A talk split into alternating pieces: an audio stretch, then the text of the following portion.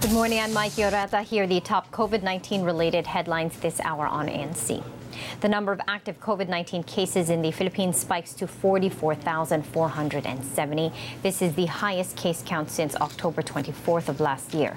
That's 7.4% of the country's cumulative cases, which climbed to 603,308 on Wednesday, after the health department recorded over 2,800 new infections. The death toll, meanwhile, is at 12,545, while recoveries stand at 546,000. Across the globe, nearly 118 million people have been infected with the novel coronavirus, while over 2.6 million have died of it.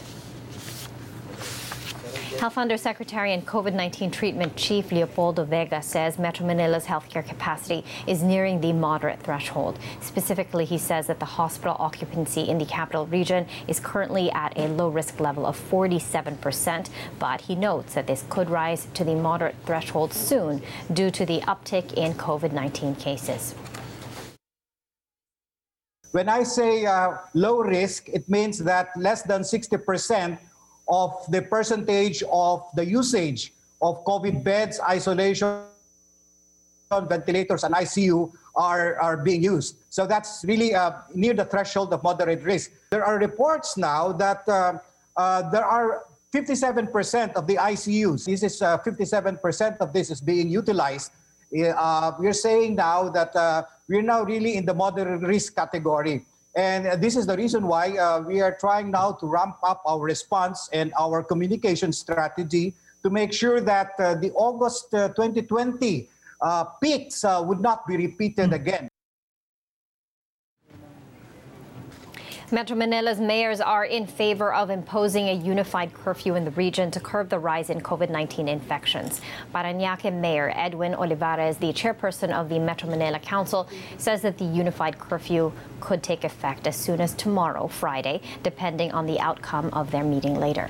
This says the Department of Interior and local government is recommending uniform curfew hours for all 16 cities and municipalities to avoid public confusion. Ang nangyari mm-hmm. lang po kasi, nag-implement po ang bawat LGU na madalian kasi dahil nga sa spike eh. Ayaw po natin na magkaroon po ng gathering talaga, lalo-lalo sa mga restaurant na lalampas do sa ating po nga dating uh, 12 o'clock na curfew na ginawa na natin mga 10 eh. Philippine governors want the country's COVID 19 task force to allow coronavirus testing for travelers at the entry point of provinces instead of at their points of origin. The national government earlier standardized the requirements for tourists waiving the quarantine period, as well as travel authority papers and medical certificates if they show no symptoms upon arriving at their destinations. Without these requirements, however, Marinduque Governor Presbitero Velasco, the president of the League of Provinces, says testing has become even more vital to detect asymptomatic carriers.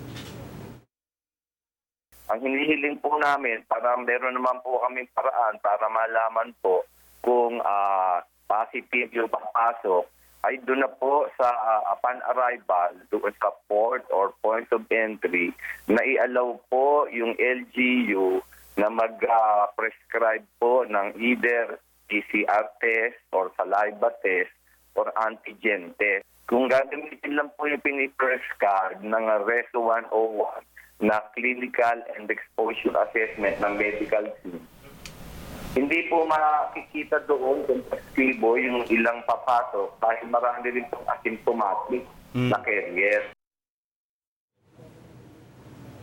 People ages 65 and over can now get vaccinated with AstraZeneca's shots in South Korea. The country, which rolled out the vaccine last week for elderly and healthcare workers, had excluded more than 370,000 over 65s, citing the lack of clinical trial data on their age group. But recent data from the UK now shows that AstraZeneca, as well as Pfizer BioNTech's vaccines, are both more than 80% effective in preventing hospitalizations for those over 80 years old after after one shot.